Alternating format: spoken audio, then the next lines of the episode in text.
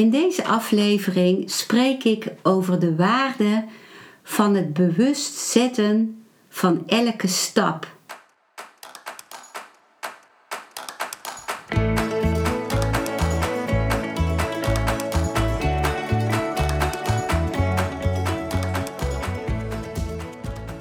Welkom bij een nieuwe aflevering van Modita's podcast Van Pijn naar Zijn. De podcast waarin ik je meeneem voorbij de pijn in je leven naar wie je diep van binnen bent. Hoe kun je beter omgaan met je gevoelens? Hoe vind je rust in je hoofd? Wat zit er precies achter je pijn? En vooral, hoe kun je steeds meer jezelf zijn? Adem eens diep in en uit. Ik wens je veel luisterplezier.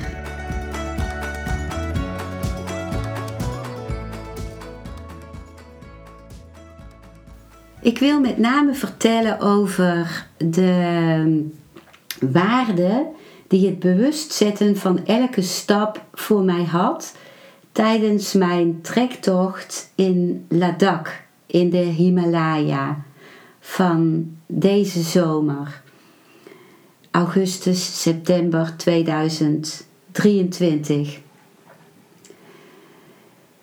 Ik had al vaker de loopmeditatie gedaan, die onderdeel is van de Vipassana meditatie. Bij de Vipassana meditatie volg je elke ademhaling, de inademing en de uitademing. En dat houdt je in het moment dat brengt je in het huidige moment waarin het optimale leven plaatsvindt. Als je in het huidige moment bent, dan zie je kleuren, dan zie je de bloemen en hoor je de vogels. En daarom is elke techniek die je bij het huidige moment brengt zo kostbaar. En het volgen van de adem, zittend, met de ogen gesloten, wordt dan bij de Vipassana vaak afgewisseld met de loopmeditatie, waarbij je bij elke stap focust op je voeten, op je voetzolen, hoe je je voeten neerzet, afwikkelt, weer optilt. Dus ook dat helpt je om bij het moment te zijn. Ik was in de Himalaya en uh, er waren mensen die ik dan tegenkwam en die zeiden: Wat ben je hier aan het trekken? Je zou naar dat gebied moeten zijn, uh, moeten gaan, want je bent nu in de uh, Shyam-vallei, maar je bent nog niet in de Nubra-vallei geweest.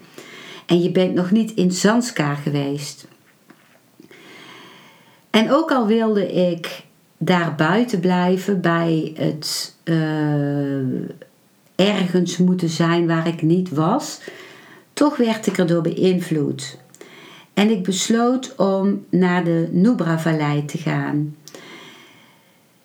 En om daar van dorp naar dorp te lopen. Ik ging een hele hoge pas over met de bus.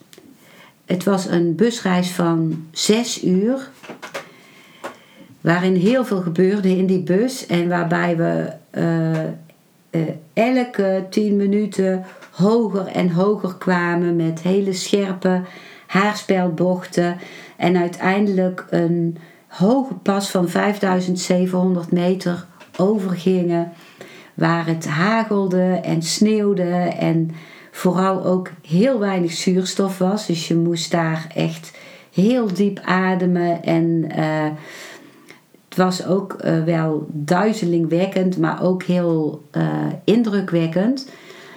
Maar toen ik dus in de Nubra-vallei kwam, toen zag ik dat ik daar alleen maar van dorp naar dorp over de hoofdweg kon lopen met heel veel verkeer en omsloten door hele steile wanden en er was geen enkel paadje waar ik los van het verkeer kon lopen.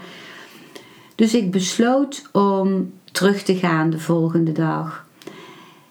En ik voelde me ook als het ware uh, gevangen. Maar ook op dat moment, op die dag, voelde ik me ook gevangen in al die dingen die mensen gezegd hadden van je, moet, je zou daar naartoe moeten gaan en je zou daar naartoe moeten gaan. En ik dacht, waar gaat het nou in godsnaam over? Het gaat over dat ik ben in deze prachtige bergen waar ik ben. Waar ik ook echt ben. Dus iets in mij uh, riep me al toe naar de loopmeditatie. Naar het genieten van elke stap die ik zet.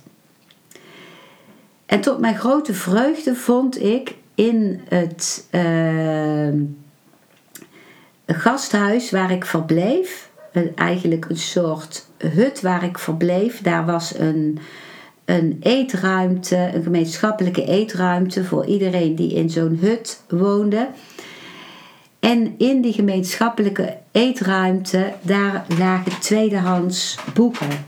En er was één piepklein boekje bij uh, met de breedte van een hand uh, en dan in het vierkant. En dat boekje was van de Vietnamese monnik uh, Thich Nhat Khan. Die zijn hele leven, hij is een paar jaar geleden overleden, maar die zijn hele leven de loopmeditatie over de wereld heeft gebracht. Hij heeft ook een dorp uh, gesticht, Plum Village, waar mensen in stilte met elkaar die loopmeditatie beoefenen. In stilte, want als je praat kun je niet ook nog bij het lopen zijn, waarbij je elke stap in vrede zet, in vrede met de aarde die je aanraakt bij elke stap. En in dat boekje had hij uh, op elke bladzijde iets geschreven, weer een nieuwe inspiratie voor die loopmeditatie. Omdat ik het boekje niet mocht kopen, ik mocht het ook niet meenemen, heb ik van elke bladzijde een foto gemaakt. En elke dag van mijn trektocht heb ik uh, één, twee of drie van die uh, teksten gelezen en die ook toegepast. En dat gaf zo'n vredigheid en zo'n rust. En ook een mezelf steeds weer terugbrengen in het moment. Waarbij ik voelde dat mijn voetzolen zich afwikkelden over de aarde en de aarde kusten, als het ware. En ook met elke stap uh, uh, bracht ik vrede in mijn lopen en een dankbaarheid naar de aarde. Een dankbaarheid voor mijn voeten, voor mijn lichaam, voor dat ik leef. Want elke aanraking van mijn voet met de aarde was het voelen dat ik ook daadwerkelijk leef. Dat ik daadwerkelijk hier op deze aarde loop. Ik was het liefste in uh, Likir. Dat was een uh, plaatsje op ongeveer 3500 meter hoogte in de bergen. Waar een prachtig klooster was uh, van Tibetaanse en Ladakse monniken. Die heel vrolijk waren en ook interacteerden met de bevolking. En die ook uh, mantra's zongen. En daar was vrede om dat klooster heen. Vrede en stilte. En ik leefde daar een tijd in een uh, gasthuis met een hele fijne vrouw, uh, Yang Do. En het gasthuis was Chuma's Guesthouse. En elke ochtend stond ik om zes uur op. En dan ging ik naar de grote gouden Boeddha die daar op een plateau zat naast, uh, naast het klooster. En daar liep ik dan een uur lang omheen. Uh, stap voor stap. Waarbij ik elke stap de, mijn voeten afwikkelde en de dankbaarheid voelde van elke stap. En de vredigheid. En Als ik dan rondliep, zag ik tegelijkertijd hoe de zon opging.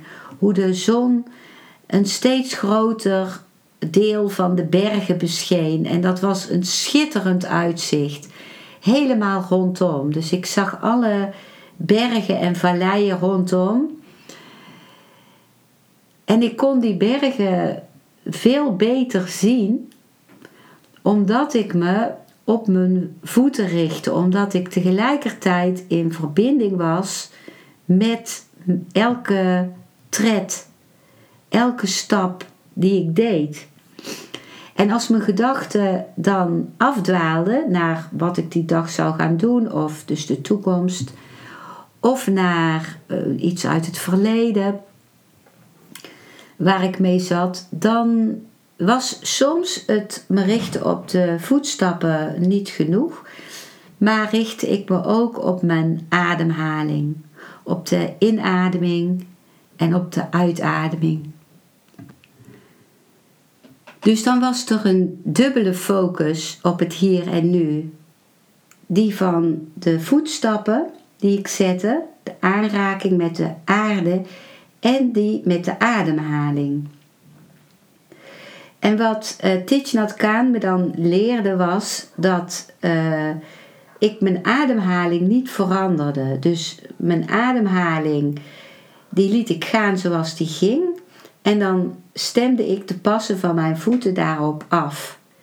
En meestal is dan uh, de, de stappen die je voor de inademing zet, die zijn, dat zijn minder stappen dan voor de uitademing. Want de uitademing, als die rustig is, is die langer dan de inademing. Als ik dat deed, dan gaf me dat zo'n vredig gevoel. Dat beïnvloedde mijn hele dag. Ik heb ook soms een stuk gelopen, eh, of zelfs ooit een hele dag, helemaal langs de grote weg om bij een uh, bergdorp te komen waar ik wilde zijn. En ik wilde die dag graag lopen, omdat ik de vorige dag uh, zoveel uur in de bus had gezeten. Ik heb toen die dag 11 uur gelopen. En dat was een grote weg waarin enorm, enorme trucks en heel veel verkeer overheen ging. En sommige mensen zeiden tegen mij uh, dat je dat doet, langs zo'n grote weg lopen. Maar ik heb die dag zo genoten. Uh, omdat ondanks de hitte, de hitte die echt op me brandde, want het was enorm heet overdag. En ondanks het verkeerslawaai was ik in vrede met die eh, met de stappen die ik op de weg of naast de weg, langs de weg zette. En mijn focus was gericht op de bergen. Dus ik, het, uh, het geluid van het verkeer accepteerde ik gewoon en ik was gericht op de bergen, op de zon en op mijn voetstappen. En op één ochtend voelde ik echt mijn voeten in mijn bergschoenen en uh, voelde het als babyvoetjes. Dus ik kon me herinneren, ik kon me bijna herinneren het gevoel van mijn voetjes als baby. En nu liepen die voetjes, groot geworden als volwassen voeten, daar in die bergschoenen over de, over de aarde. Ik was geboren om op de aarde te zijn. En nu liepen mijn voeten over de aarde. En dat was zo'n. Uh, een eer aan die babyvoetjes die daarvoor geboren waren om op de aarde te komen lopen. Dat ik ze nu ook echt bewust voelde. En het was heel mooi om in contact te zijn met het gevoel van mijn voeten die ik als baby had. En het mooie is, als je daarmee contact maakt met je lichaamsdelen eh, van zoals ze als baby waren, dan verbind je je ook weer met de pure energie van zo'n lichaamsdeel. Juist door die focus, door de verbinding te maken met de babyvoetjes, kregen mijn voeten weer de, de frisheid van een baby. Uh, en ook uh, voordat ik naar Ladakh ging, heb ik uh, pas heel laat ben ik begonnen met trainen, omdat ik een dreigend hielspoor had. En ook toen heb ik dat gebruikt, dat ik me voor ging stellen hoe mijn voeten waren toen, ze, uh, toen ik een baby was. Dus nog helemaal in de pure vorm. En ogenblikkelijk ging de pijn in mijn voeten toen heel erg omlaag. Dus die techniek heb ik ook van, die heb ik van de Oosterse mysticus Osho ontvangen. Khan uh, benadrukte ook, en dat heb ik zelf ook ervaren, dat als je uh, dan gaat stijgen, bijvoorbeeld een berg opgaat of een trap of een, uh, een, een, een ladder, dat je dan niet hoeft te zwoegen. Je kunt dan toch nog van elke stap genieten. Je doet hem dan langzamer omdat je omhoog gaat. En je kunt ook stilstaan tussendoor om op adem te komen. En dan hoeft geen enkele klim inspannend te zijn. Ook dat heb ik gebruikt tijdens mijn bergtocht. Om op hele steile stukken niet te worstelen met zo'n hele steile helling of met mijn ademhaling, maar om alleen maar deze stap te zetten. Alleen maar nu. Ik ben alleen maar nu hier met deze stap.